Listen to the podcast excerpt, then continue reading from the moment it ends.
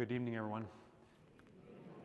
So good to see all of you, really. This is uh, amazing to me that we could have um, so many people turn out tonight to just learn more about something so simple as prayer. And I really think it shows that we all have a real hunger for a good relationship with God in our lives. Every one of us is really made with that. And I think that's evident when we see people coming to want to learn more about prayer life. We really are searching how can I grow in that space of my own heart to have a deeper, real relationship with God. So it's super important. So I'm really glad that um, we get to see evidence of that tonight by all of us coming here. We can start the prayer workshop with a prayer. I'm going to have us do something a little bit different. The, the, point, of, the point of this particular you know, talk with a little bit of prayer time we'll have tonight is more to help us grow in what, I'm, what we'll call like the contemplative life or like the interior life. So it's meant to, in other words, um, this to be more focused on our conversation with God and, and more embracing silence. Um, then prayer can be amazing when we have um, music and worship music and when we have Max and Matt and the band and all that is, is really good. And um, but the, and that's a different type of prayer. We're going to do that more uh, next week when we do our outpouring workshop. But the focus of tonight is going to be more the contemplative prayer, helping us build the into life, listening to God within our own hearts. So that's going to be our, our goal is to begin to tap into that and um, take that inner journey that we all want to take. So we're going to begin our, our prayer tonight. And I'm going to give us, after the sign of the cross, I'm just going to pause for for a, a few good seconds. And I want us just to recollect ourselves, place ourselves in the Lord's hands tonight, and um, just allow a few moments of silence, and then I'll, and then I'll um, do a verbal prayer. In the name of the Father, and of the Son, and of the Holy Spirit.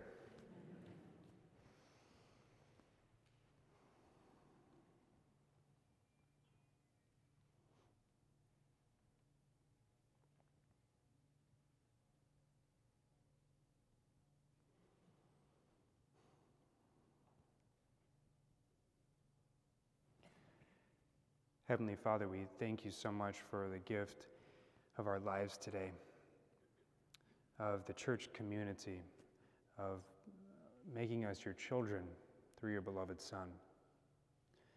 We thank you for not just making us to have life, but to have really to have life with you. You who is the fullness of life. You really made us for yourself, and we thank you for allowing us to acknowledge that this evening. Lord, fill us with the gift of your Holy Spirit. Stir within us today, within our own hearts. Help us to acknowledge the goodness of our own hearts, the depths of our own hearts. Help us to acknowledge your presence within us. Help us to not be afraid, to be in true conversation with you in our lives. Help us to listen to your word, to your voice. Help us to acknowledge your love present in us and around us today. And Mary, we ask you to watch over uh, you who modeled prayer so beautifully in your life and, and now for us as we pray together. Hail Mary, full of grace, the Lord is with thee. Blessed art thou among women, and blessed is the fruit of thy womb, Jesus. Holy Mary, Mother of God, pray for us sinners, now and at the hour of our death. Amen. In the name of the Father, the Son, and the Holy Spirit. So I actually want to I want to set the tone with this evening with a short couple minute video clip. Um, it's of a, I, I actually talked about this when I was preaching to the, to the teens at their Life Teen Retreat. Um, but it's just a few minutes. It's um, going to show a track runner who uh, undergoes an injury and is met by somebody, and I'll explain after um, what's going on with that. But let's take a few minutes to watch a 400 uh, track event. Okay, so now it's a little bit emotional. It's hard to hard to watch, but um, I think I think it sets the the tone well well for us when we're talking about prayer. Um, the, the Derek Redmond was a, as they said, a, a, British runner. I think he was expected to win um, that important, uh, I think it was Olympic trial track race there, and um, of course, about 200 meters within, he looked like he really tore his hamstring really bad and uh, could barely walk and was determined to finish the race. So was kind of limping along. And it really was his, uh, his father that came out of the crowd to come and embrace him and to walk him to the finish line. And it's, it's a very painful scene to watch, especially being a runner. You know, the thought of being in that moment and not being able to um, finish that race would be devastating. But I think that it, it communicates an extremely important message. Um, and when his father comes to embrace him and to walk him to that finish line. And if we really know the, the if we really know God who, for who he really is in our lives, if we really know him through and through to the core of his being, I think that's the experience of God our Father loving us, um, sending his Son to us, and the Spirit to us, and um, really leading us and journeying with us in our lives. If we really know that, to come to know the Father's love, um, our hearts can open, our lives can open up. We saw Derek had all that pain inside of him from the race and not being able to finish that, and just the emotions and the hurt and the different things. And um, when he was embraced by his father, when his dad came to him and ran to him and put his arm around him, it was at that moment that he was really able to open himself up. And the tears flowed, and, and he was um, able to continue moving forward, but in a way that opened himself up. He wasn't just kind of holding it in right. And I think that that's a really important image for us in the life of prayer. Um, if we're doing prayer well, we really want the depths of our soul, the depths of our heart, um, to open up in the presence of God. Because his, God's, God's love for us is, is so pure and true and safe and, um, and real that, that, that it can allow anything and everything within us to come to the surface. And that's really what's going to begin that interior life and that healing journey for us. We might ask the question why pray? Why pray? Is it just something that God asks us to do? Um, well, we hear things a lot like, God knows everything, you know, He knows everything anyway. Why, why do we need to pray? Well, I think that He would be a pretty, um, He would be a pretty, like, what do you want to say, like um, robotic or kind of like, uh, kind of like distant figure if God just knew everything about us and didn't actually want to talk to us. Could you imagine if, if one of your good friends just, you know, you just kind of like looked at each other and, and, never spoke or something like that? I don't know. Like, you know, to have a relationship in life, to, to do anything in life is to have good communication, is to be able to talk things out, is to be able to journey together, is to be able to have real conversation. So we pray because, not just because, God asks us to, but because God loves us and He wants to have an, a real relationship with us. God wants to have that with us, and to even put it further, He made us to be in an unceasing, intimate union relationship with Him. So we pray because it's it's going to be the beginning and the end for us with everything. Um, the best of our relationships in our lives, the best of our friendships in the lives, maybe you're, you have a good marriage, the best uh, marriage or friendship or um, relationship with your children, anything like that, is, is going to be founded in a, in a good communication, a relationship of life and love. That's going to model for you what your relationship with God can be like. So I want you for a moment just to think to yourself think of one person in your life that you feel at any moment of your life you could pick up the phone and call and talk to and, um, and say anything you want. You're going through the greatest news of your life of having your first child, you're going through a very difficult time of your life, you're losing some, somebody you love, whatever it might be, or anything in between. Think of, think of one person right now in your life that, that you could pick up the phone at any moment and um, call or go visit and, and share that news with. Just think of somebody.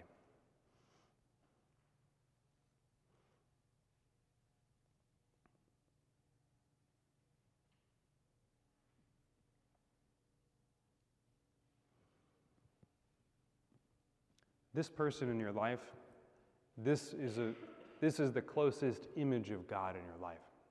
If we have a good relationship with God, we, we know that we can tell Him anything. And we feel secure in our own skin, we feel comfortable within ourselves, and, and we can share anything in our life with God. Is that the kind of relationship that we have with God in our lives? As Catholics, one of the things I mentioned at Mass this past weekend, we do a really good job with the exterior postures. We know when to make the sign of the cross. We know when to say, when I say the Lord be with you, you know, you know to say, and with, and with your spirit. We know when to kneel at Mass, when to stand. We know um, the prayers that we're taught, the Our Father, the Hail Mary, the Glory Be. You know, we remember these prayers that we were taught as kids. The problem for us often is that I don't know that for some of us and for, um, for our church members or just for the Catholic Church as a whole, that we really go deeper than that sometimes. I feel often that it can just stay on that level of the exterior postures, the exterior words, the prayers that we read, these kind of things. This would be, um, this would be sorely lacking in a good relationship. This would be um, devastating not to have, not to have our heart really connected with, with what we're saying and who we're saying it to. And so the journey of a good prayer life is to go deep within our own hearts, to take that inner journey, to, um, and, and to be able to open that up to God who loves us. Teresa of Avila says this. She's one of our great mystics in the church, and uh, we kind of hold her up to be one, one of the greatest. She says that, and this is our great mystic who who writes about the interior castle and all the layers of, of uh, journey within one's own heart and all these sort of things. And she's her way of describing prayer is prayer is a conversation between friends. That's how Teresa of Avila describes prayer. This great mystic, this great saint, this woman who's done it all in the, in the, spiritual life. She says prayer is a conversation between friends. St. John Vianney um, one of my favorite stories of him talking about prayers, he used to see this um, elderly man in his church and um, sitting in, in, in the church all day long. And he would just be praying. And John Vianney asked him one time, he said, What is it that you do in the church all day? And he says that I look at him and he looks at me. So prayer in this man's heart was this look of love between two people who love us. Think about like in a marriage, or in a, in a, in a dating relationship, when you first meet someone, you, you talk a lot, um, you're having lots of conversation, you're filling each other in on each other's lives, you're getting to know each other, and you're talking, talking, talking, you can't have enough conversation and all that. As the relationship matures, as time goes on, you can be comfortable just being in each other's presence without as many words. But you're comfortable with each other and you want to be next to each other, even if you don't communicate a lot. You just trust the other and you're there, and it's like your best friend. As that relationship matures, so can that. So, our relationship with God can be similar. We can um, have times where we're pouring things out, pouring things out, pouring things out, and other times where we're just comfortable sitting in the presence of God, looking at Him, He's looking at us. Two friends who love each other. I think one of the most helpful things for me in my life was understanding this little acronym called Relationship Identity Mission. Why don't we put that up on the, up on the board here? When I first was going through my initial conversion, which I talk a lot about that in my homilies, I was kind of on, I was ready to serve God. I was like, I just want to go out and serve God. I want to do a bunch of things for God. And I remember um, feeling excited about, about wanting to live as a good Christian and finally getting to this point in my life where I was making that commitment. And we're calling up like St. Malachy's downtown in Cleveland and saying, I want to come serve the poor. And I remember like going to the Westside Catholic Center and I remember like every person I saw, I was trying to like do everything I could to help them. I was like, I'm like, I'm going to be the best Christian I can possibly be. And I filled my day and my week and maybe my month. I don't know how long I lasted with all this, but I filled it with as much service as I possibly could do. my approach to becoming a good Catholic and a good Christian was I, I made the mistake of starting with mission. And I think I did this because this is the way that this is the way that we're kind of formed, I think, in some ways within our society. You know, we focus a lot on what we do. It's often the first thing you ask somebody when you say, like, when you're getting to know them, like, well, what do you do for a living? You know, it's, it's, it's certainly something that we care a lot about. Um, we kind of really define our goodness in a lot of ways based off of what we do, our jobs, how much money we make, things like this. This is kind of like inbred within our culture. Well, if, if you're a good person, then you must be doing a lot of good things. What I found with this in my life was that after a few weeks or a month or whatever it was, I became exhausted. I was like, I'm just so tired. You know what I mean? And, and, I, and, I, and you could feel that, you could, I could feel, I could feel like just the emptiness and the sense that I was what, trying to white knuckle the Christian faith. And this wasn't going to work, right? We can't, we can't white knuckle the Christian faith. We can't make our, literally make ourselves good. We can't redeem ourselves. We can't um, do that. We, I needed to start somewhere else. And so I didn't know this little acronym that I put up on the, on the board here, but I did know that I should go turn to prayer and begin to talk with God. When Jesus in the gospel chooses his, his 12 disciples, when he chooses his 12 apostles, it says that he spent the whole night in prayer before he did that. So Jesus spent the whole night with his Father, talking with his Father. And after that, it says, after the whole night in prayer, he came down and he selected his 12 apostles. And then from there, they began their mission. So Jesus always, he reveals to us that you always start with relationship. And again, if we go to just again, go back to the marriage analogy. You know, you're not going to start your, your close relationship with your significant other by just doing a bunch of tasks. You're going to go out to dinner together. You're going to talk together. You're going to have a glass of wine together. You're going to enjoy conversation. You're going to ask questions. You're going to do all these kind of things. And it's important as you go forward that you make sure that's still a part of your life, right? You can't get rid of those things. You can't just be on mission all the time. So, to live a good, authentic Christian life, to live a good Catholic life daily and weekly, and we need to start with our relationship with God. We need to start with prayer. And as I, and I, as I serve as a priest now um, at St. Barnabas, I really try to make the effort every day to have an hour of prayer in the morning with the Lord. And often I will sit there with God talk with him about some things, pray with the scripture text. But I can't tell you how many times I'll get little insights or thoughts that I didn't have before I went into that prayer. I'll even get a different way of looking at the day or the week or maybe the year. I don't know. You never know what comes out of that. It's so important that if I want to serve this parish well, that I have to start with my relationship with God first. I have to be in good conversation with God. I have to be in communion with God first before I can go and serve the parish. So we need to start with prayer. When I, when I hear confessions here, when I, when I help people, if they come in to speak with me and they're having trouble in my life, one of the first things I always ask, you guys probably get used to hearing me say this, I'll ask frequently in the confessional. People will list off their sins, and I'll ask frequently, How's your prayer life? Do you pray? Because I know if the person is not praying, and, and people are usually very honest with me, I know that if they're, they're struggling in their marriage or they're struggling in their, in their relationship with their children or in their job life or in their health life or personal life, I know that if they're not praying, then I can't even, we, we need to start there. Like, we have to start. Let me first help you to pray, and then we can walk somewhere together. I know if that's not there, then anything else I'm going to offer is going to be limping and limited. That's the first best thing I could offer is to make sure that we're praying. We start with a relationship. Relationship strengthens our identity. So, Jesus, um, right before he began his public ministry for three years, he was baptized by John the Baptist, his cousin. And as he was, water was poured over his head and he was baptized, Jesus heard God the Father say to him, You are my beloved Son. With you I am well pleased. As we grow deeper in the interior life, as we journey within,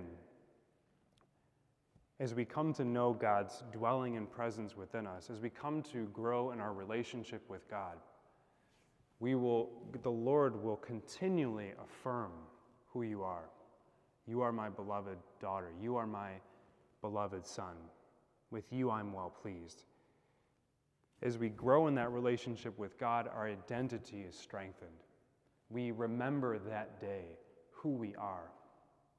And we, when we remember who we are, then we can live appropriately. Then we can act appropriately going forward.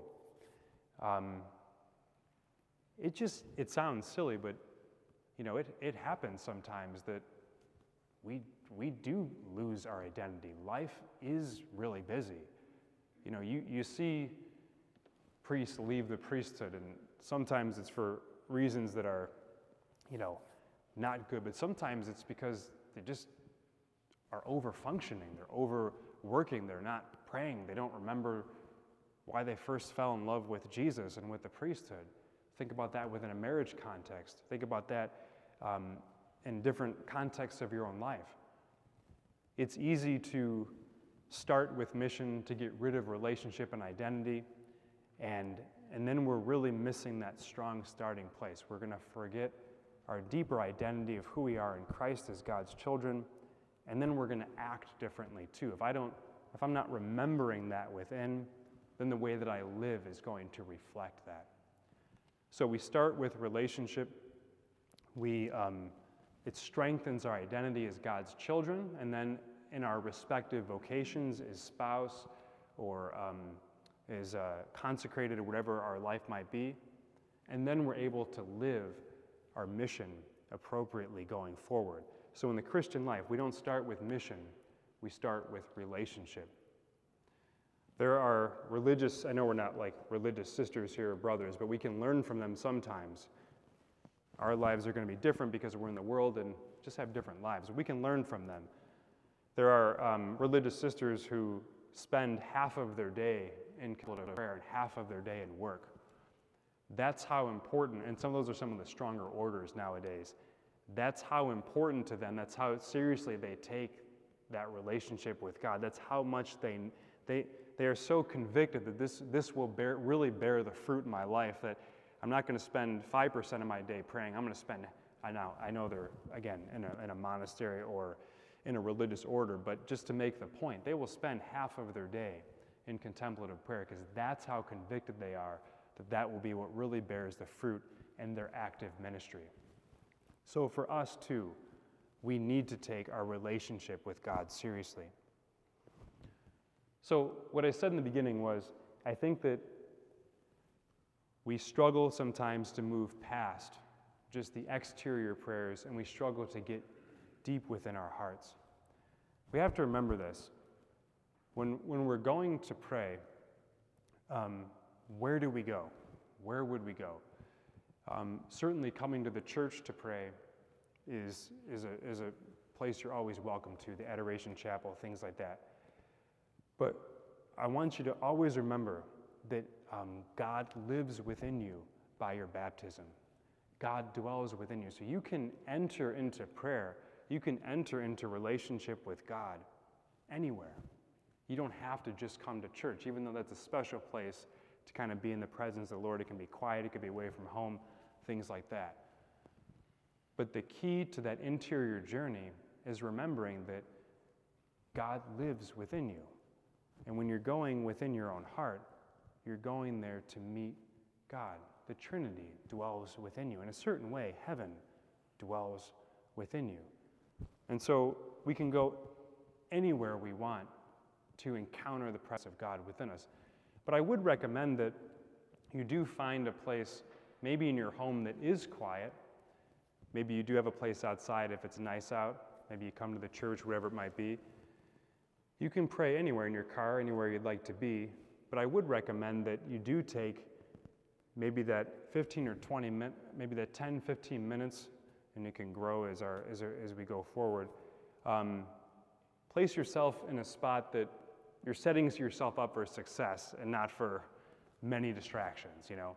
So you can have a little prayer corner in the home. You could have a, a chair and a crucifix. You could have a little statue of Mary. You could have an icon. You could have a rosary. You could have something like that. Place yourself in a spot in your home or a place where you feel that you can place yourself in God's presence. So I, I would highly recommend that, that you have a place in your home that you feel like you, I can devote this space to prayer. When I go here, I'm going here because I'm going to be with the Lord. Let's talk about how to pray. So, again, we want to go within the interior, we want to go within our own hearts. The first thing that, that you want to do when you find your little space to pray, maybe you commit 10 minutes, maybe 15 minutes. If you're on the weekend, you have a little more time, you can commit a little bit longer. The first thing you, that you want to do is place yourself in the presence of God. Um, God is always, always looking at you with love. God always sees you in the core of your being for who you really are. God sees you, knows you, loves you through and through, always. You can't do, we can't do anything to change this.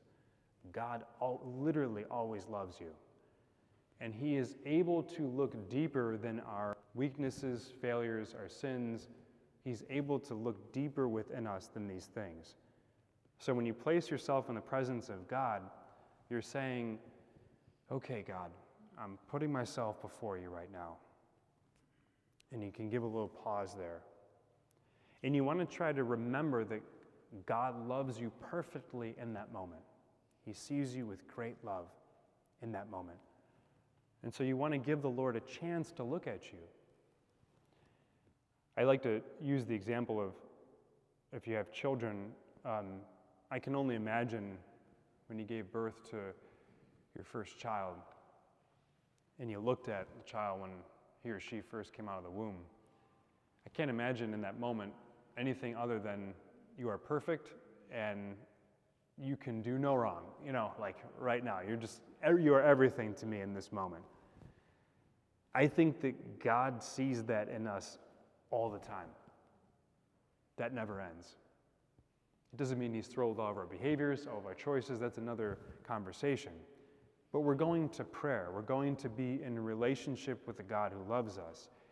God sees you with love always, it never ends. If it ended, we would be in trouble. We would zap out of existence. God always sees you with love. So start, always start with God's love not with our mistakes, not with our failures, not with that sort of thing. So when we go to prayer, how do we pray? We place ourselves in the presence of God. God looks at us with love. I was thinking about when the kids were first coming to, to school, maybe at St. Barnabas or different school, and they get their little, the girls, the, maybe the young girls get their little dresses on for the first time, and it just, they look adorable, you know, and, and you're, you're a parent and you're like, oh my gosh, this is my child. Like they're about to go to school for the first day in their life, whatever it might be. And they're like, Mom, I'm running out the door. I'm running out the door. Dad, I'm running out the door. I got to go to school. And in that moment, you're like, would you just pause for a second? You're the most beautiful, precious thing I've ever seen. You know, like you look so good in your little dress, and, and just give me a minute to look at you. That's like God, God's, when we go to pray, God's like, just give me a minute to look at you. Let me just see you with love. Let me just delight in you for a moment. Let me just see you. I love how St. Ignatius will say, it's not just God the Father, Son, Holy Spirit that is gazing upon us with love when we go to pray, but it's all of creation, all the angels and the saints, and all of creation, in a sense, is looking at us in the presence of God with that love. So we place ourselves in the presence of God. You can give that a few, give that a, a few moments, maybe give it a minute. Let the Lord look at you, let Him delight in you let him look at you with love. For just one second, put aside all the things that are wrong, you know, or all the things that are bothering you. It's really smart to, it's really good, I should say, to um, use the scripture. When I try to teach, when I'm leading retreats or helping people to, I'll lead eight day retreats for people or five day retreats for people. I follow the Ignatian kind of method where it's it's you, your Bible, and God. That's it, nothing else.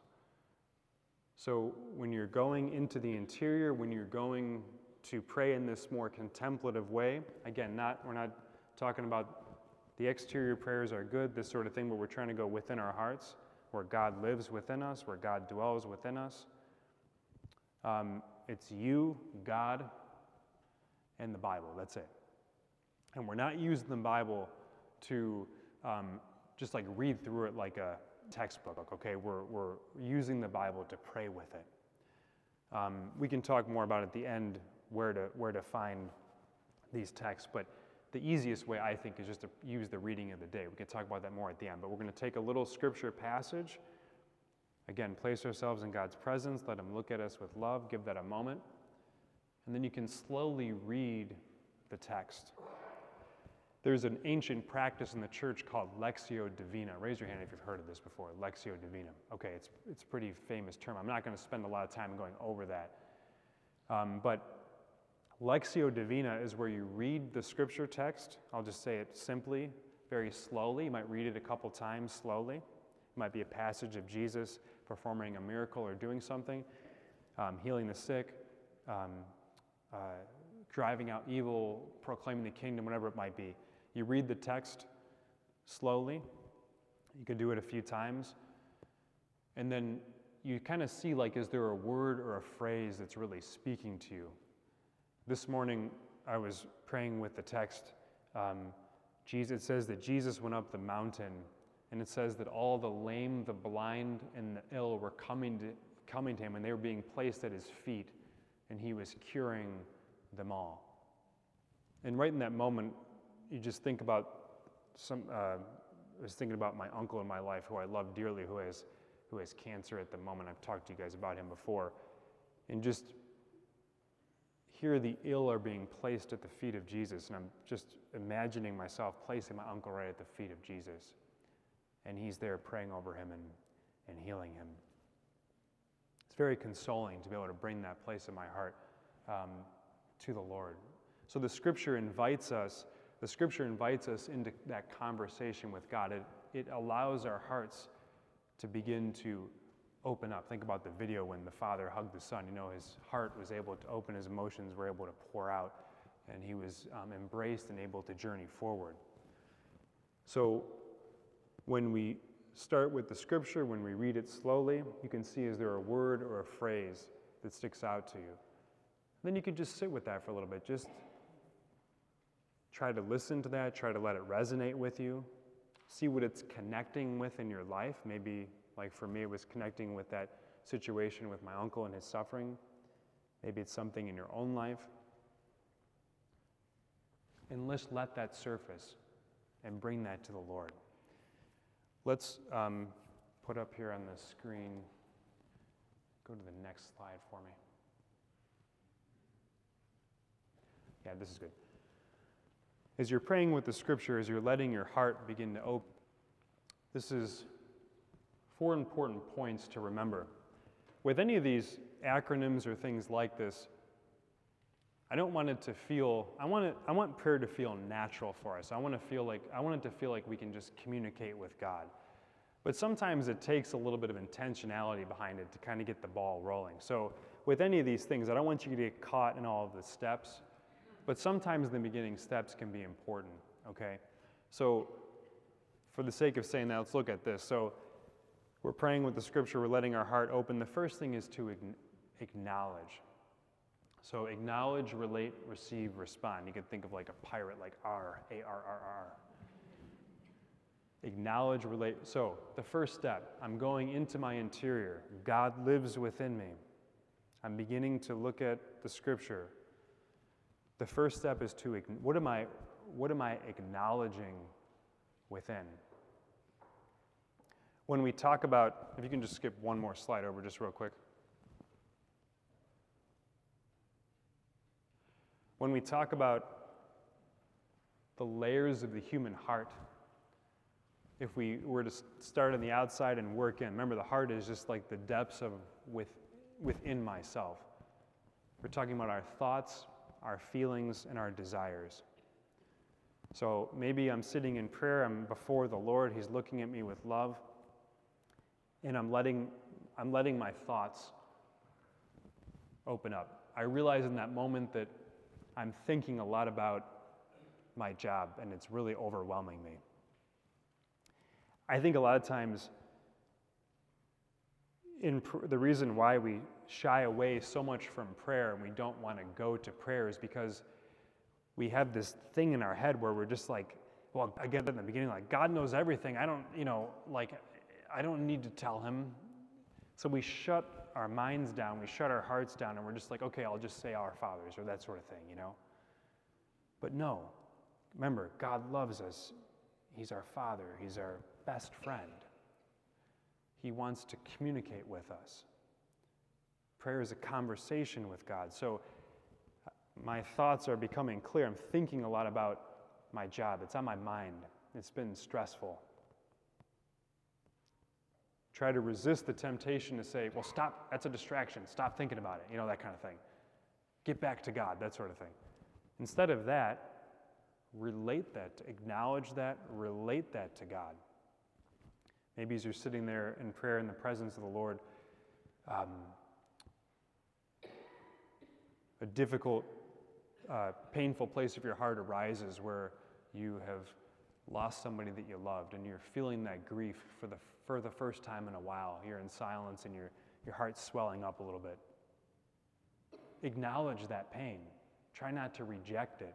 Let yourself feel it for a minute and then relate it to God. Relate it to God. I remember um, when I was, again, thinking about my future and my vocation, and I was um, really wanting to, to serve God. I had this great desire to want to give my life to God. I, there was a desire in my heart that I had never felt before. I didn't know that it was to become a priest.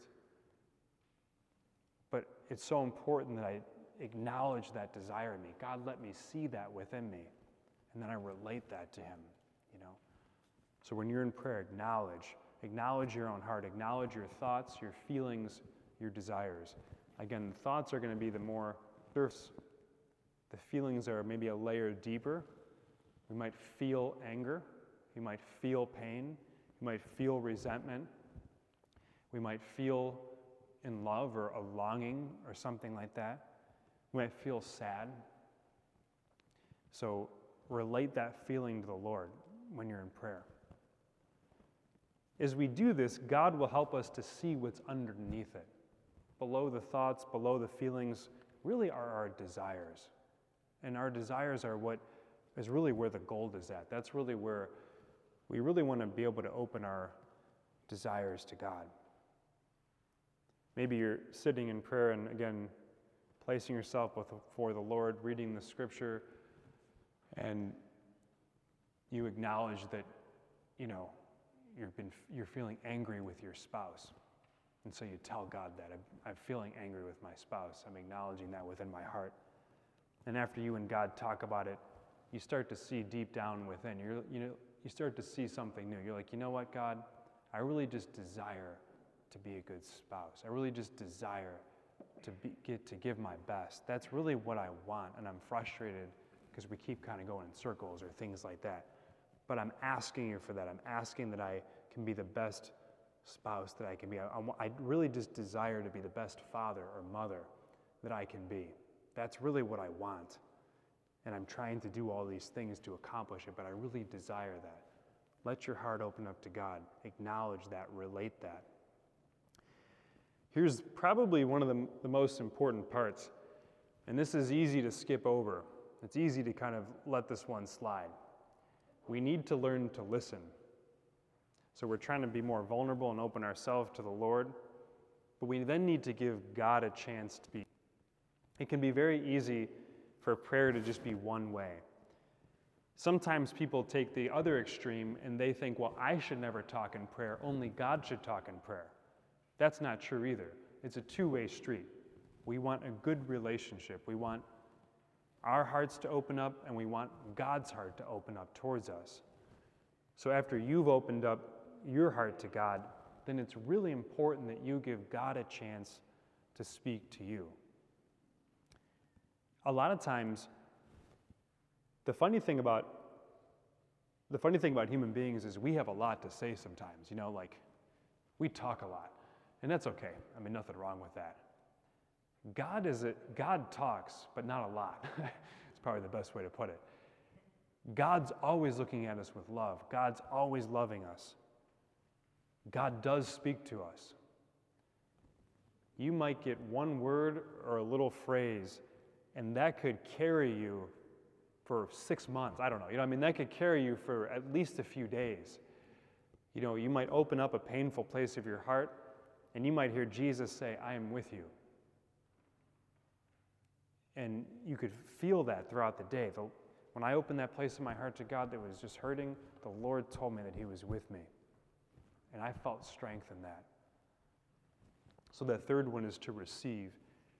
We need to listen. We need to listen to God. The, the passage that um, really, really stuck out to me with this and this listening was from 1 Kings. Um, 1 Kings chapter 19. It's when Elijah, the prophet, is running away from the Baals, the false prophets. He's running away from them. He actually just slaughtered all of them, and he's running away and he's fearing for his life. He's afraid that he's going to come and get killed. And so he's, he runs to, to the cave, and God says to him, Go up the side of the mountain, and I will meet you there. And if you remember the story, it talks about like the big um, storm that comes by, and he says, God was not in that loud storm. The earthquake, God was not in that loud earthquake. And there was another like loud natural occurrence, whatever it was, the heavy wind, whatever it was. God was not there. But in the, then he heard a little whispering sound, and then he hid his face, it said. And he knew that the Lord had passed by in that little whispering sound. I remember reading through this when I was in seminary, and I'm like, that just resonated with me so much. That's what the voice of God is like. That's what I thought, at least. Resonated with me. God's voice will always affirm our person. I think we very much fall into the mistake of equating the voice of God with the voice of the enemy. When I say the enemy, could be a temptation like from the devil, it could be, or from a, from a demon or whatever, or it could just be like our own fallen nature, a combination of the two. So it's easy to hear the enemy sometimes and think that that's God. Well, why don't you just get your act together? Or just try harder? Or you're not good enough? Or do this and then I'll love you. I don't know. You know, it's easy to hear those negative thoughts. It's easy to hear that negative voice. It's easy to hear that condemnation. I think a lot of times, if you just write it out, what you're hearing, you might look at it and say, that sounds really silly. That's not Jesus. The voice of Jesus will always affirm your person, He will always affirm you. Doesn't mean He's going to affirm our decisions, it doesn't mean that He's going to agree with everything that we're doing. He might convict us in something to make a change but it's always going to be in a way that affirms our person. He's never going to accuse you or condemn you, even if it's challenging us in a certain way. Think of a lot of the things that Jesus says in the scripture follow me. How often is he saying that? Time and time and again. Follow me, follow me. How often does he not say, how often does he say, be not afraid, have courage? Be not afraid, have courage. I am with you, I love you. Let me do the work. He tells St. Paul when St. Paul says, I'm really struggling here with this thorn in my flesh. Can you get rid of it? And Jesus says, My grace is sufficient for you. You know, my power is made perfect in weakness. He's never asking us to fix our lives. He's really asking that we allow Him to do more. So we must listen. We need to, we need to let the love of the Lord and His voice and His love pour into some of those crevices of hurt and pain, of desire. It could be good desire, it could be uh, things we need to let the Lord love us and see us and speak to us and pour Himself into those thoughts, those feelings, those desires. That's how we find healing, that's how we find strength, that's how we find the courage or perseverance we need. And it's just it's just good for us to be able to have somebody to talk with, isn't it? In places of our lives that hurt. Again, God's like that best friend. We want to be free to go to Him with anything. The last thing, so we have acknowledge, relate, receive, is respond. Um, I think in a lot of ways, this one I'm not going to spend a ton of time with because I think that I think this this one kind of just happens. If we do the other three, I think we want to say yes to the Lord when He's asking us to do something. But I think if we're receiving from Him, it's not going to feel like that white knuckling. When we're responding in God's grace, it's more like the overflow, typically at least. You know, um, it's like the water overflow because we're being filled with His love and it's kind of flowing through us. Our tasks in a given day might be difficult, they might be grinding at times, but um, but we can do it with love. We can do it in Christ. We can do it knowing that um, that God's in us and, and we have joy in offering of ourselves. It's a different tone than when it's just when we're just starting with mission or just with ourselves. So responding is important, but I think it will flow well from the other three if they're done right. Another um, type of prayer that, that is really important that will kind of tie right in with this, what I'm saying, placing ourselves in God's presence, um, slowly reading through the scripture, letting our hearts open to God and His heart open to us, being in that relationship with Him, is something that St. Ignatius calls imaginative prayer. And you probably heard of this before too, but this is where you might take it one notch further with the scripture scene. And you actually imagine yourself in that scene. Um, if it's, you know, if it's um, Jesus raising Lazarus from the dead, if it's that gospel text, and he's in the tomb for four days, you might see yourself as Martha or Mary saying to Jesus, Why have you let him die? You might say to yourself, Why have you let have my life? And you're talking right to the Lord in that prayer. Or you might be Lazarus. You might be in the tomb. You're like, I just feel dead in my life. And I'm in that tomb. And you imagine yourself in that tomb. And Jesus comes to that tomb and he says, He says, um, Lazarus, come out. And he says to you, James, come out you know, come out of that tomb. And you hear the Lord say that to you. So, imaginative prayer is where we might just take that next step and actually place ourselves in the scene. When you do that, don't be afraid to let your senses open up. What do you, what do you hear? What do you see? What does Jesus look like? What does he, what does he look like when he's talking to you? Is he smiling? You know, what is he saying? What does his hair look like? What is, um, what does the, the stormy sea look like? What does the, the water taste like? You know, you want to really let your senses engage when you do that imaginative prayer. Let's do this um, little clip from, um, this is from St. Ignatius. This is from a, um, a movie Unformed about the life. I'm quoting Ignatius a lot because he taught on prayer. This is a movie about his life, and I really like it a lot. I highly recommend it. But there's one little scene in here where he is just underwent his own personal conversion, and he is getting away from a, a, a, life of grave sin that he was in. And he was involved with prostitutes and different things. So there's a scene here where he's, um, his brothers are trying to get him back to his old life of sin. And so they send him up to his room with this prostitute, but he's not going to do anything with her because he's had a change of heart. And he helps her to meet Jesus. And I think it's a really beautiful scene. So let's, let's turn this one on.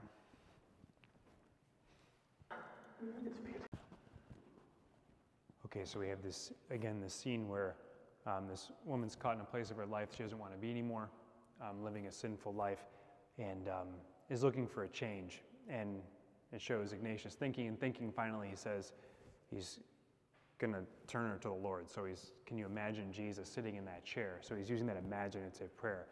And she begins to imagine him sitting there. Um, again, God can work through our minds, through our imagination. It's not like this is just made up. You know, God can work through all of our faculties. So she's imagining Jesus. What is he doing? He's looking at her with love, like we were talking about. He's loving her in her brokenness, in her life of sin. He's not condemning her, but he's looking at her with love and he's smiling at her. And he says, um, and she receives from him you know, it does not matter where you've been, but where you're going, you know, and she's, and when she hears Jesus, what does her heart do? it expands and she has tears. And so that's the love. When, when we hear the Lord, I don't want to say every single time. Remember, it's always going to affirm your person, affirm who you are. Um, but when we hear the Lord, it expands our hearts. It, it, it has that effect. Sometimes with tears, sometimes with that, that overflowing happiness. That's the kind of effect that, that God's love has for us. And she's finding healing, and she's going to be able to make a new life for herself. Think of going back to the relationship identity mission. Think about if she had just, again, tried to like white knuckle a new life, but had so much shame in her own heart about her past. How different it is for her to move forward knowing God's love for her, even in her past life that was, that was gravely sinful and probably did a lot of damage to her own heart. So that's what a difference is she's going to try to live a new life as a seamstress or whatever that's going to be in, in the movie there. Um, time is getting away from here. The last thing I would say is so is this. So we're placing ourselves in God's presence. We're slowly reading through the scripture. Maybe we're placing ourselves in the scene. We're being led ultimately into a conversation with God. We're acknowledging our own hearts, we're relating it to Him, we're listening to Him, we're conversing with the Lord about real things in our life. There would be nothing worse. No wonder prayer could be so repulsive if, if we couldn't like have a real conversation with God. If we felt like we had to tell him things that we that he wanted to hear, you know, like that's that's no good friendship, right? No, God, we're sharing with God real things, real desires, real hurt, real feelings, real pain, um, real thoughts, things that are really going on within us. We're letting Him speak, letting Him love us. We're in dialogue with Him. We're in communication with Him. And um, and then after that, after you finish your time, maybe it's that 15 minute time period, maybe it's 20 minutes, then after you can journal. I would advise you not to journal during your prayer time. Again, it's you, God, and the scripture. Try to just keep that time of silence with just you and the Lord, just going with the interior in that conversation with God. Sometimes we just have to sit in that for a little while. All right, we have 20 minutes left. I, I really want us to do, I don't want to, my goal tonight was not just to talk about prayer in the interior life and, and this relational prayer, but to actually do it with you. So why don't we um, pull out this sheet of paper? You all have one because we went and made copies.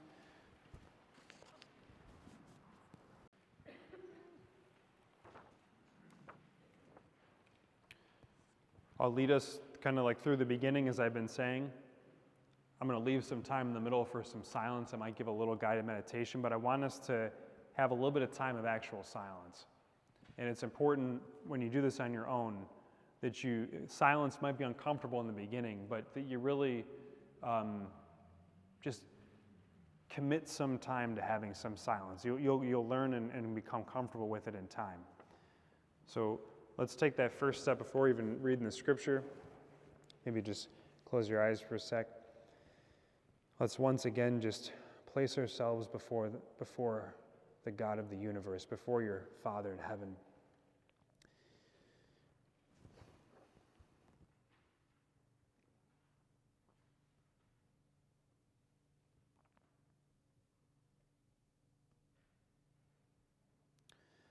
God the Father sees you with love right now. He loves you more than you love you. Jesus looks at you with great tender love. And the Holy Spirit desires to fill your heart today. Mary, Mary, our mother, loves you. St. Joseph loves you. Your guardian angel loves you. And all the angels and saints look at you with great love.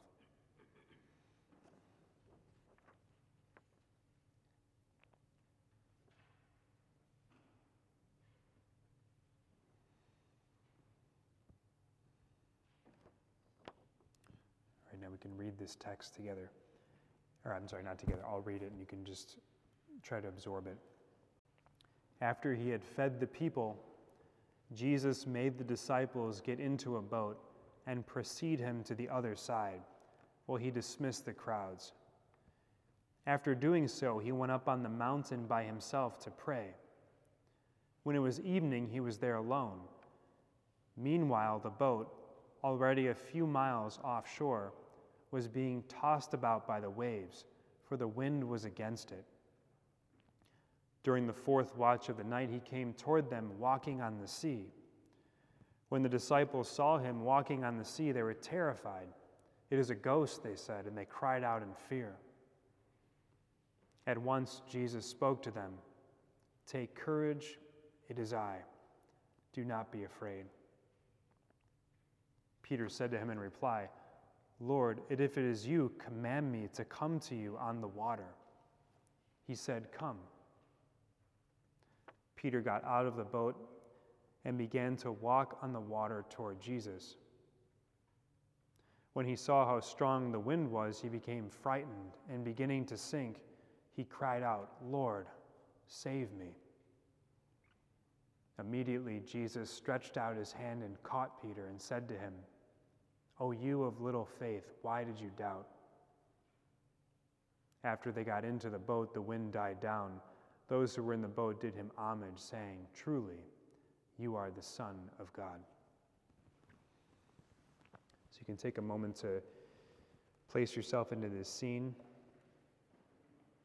Maybe you're in the, in the boat with Peter, and you see Jesus walking on the water.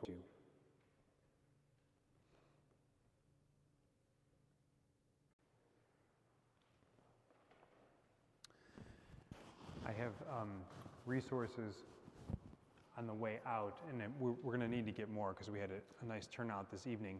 But um, so we'll, we'll, get more for you if you don't if you don't get one tonight. Um, but um, it's a little book that covers a lot of the things I was speaking about here with the relationship identity mission with the ARRR, um, and it it kind of goes through some scripture and goes through some different things. So it's all kind of nice and concise in a small little booklet. Um, so please take one of those, and if you don't get one, we'll, we'll make sure we get more and find a way to get those to you guys. But it's, it's just, we're in Advent now, we're in the season leading up to Christmas. You did a beautiful thing in saying yes to come here tonight. I hope we can learn a few things about the interior life and about our relationship with God. Try to take at least a couple times a week, if not every day. Try to, if you can give God that 10 or 15 minutes, and maybe on the weekend, if you have a little more time, 20 minutes or 30 minutes, maybe come to the chapel, get away from the house for a little bit, whatever it might be. You gotta, um, you gotta practice this. You gotta op- maybe open up the scripture for the day or for the weekend, um, and look at it and kind of do what we tried to say, and really try to um, take this time with God and to, to go deep within. So we'll try to make some kind of commitment with that going forward here. I think prayer often takes, I'm speaking to a large crowd, often it helps to have one on one accompaniment, to have somebody to talk to about your prayer experiences and your prayer life. A lot of times that, that is the case. It means so much to me that we can grow in prayer and grow in our relationship to God that I really, if, if, if you, any of you are welcome anytime, please reach out to me by email, phone, whatever it might be. We could have a, a conversation about your prayer life and and how to, I could try to zero in with you a little bit more one on one and help you that way. So please know that I'm available in any way that I can to help you with your, with your personal prayer life. It means, it means a lot to me, okay? Um, and anything else? Our next thing we have for Advent is going to look different and feel different than this. This was trying to get us more in touch with our hearts and with silence. The next one's going to be our um, outpouring. Lindsay, is that next Saturday? Okay. So, what is today? Okay, the 16th. So, a week from this Saturday.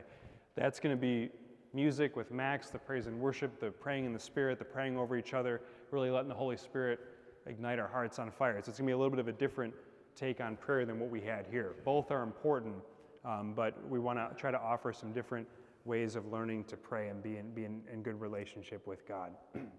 Anything else I'm missing today? Okay. Oh, I did put some resources. It's really small. But I have up there, um, sorry. the first one is the Hallow app. We used this a little bit ago. There's a, free version of it that still has the daily readings and a little reflection with them.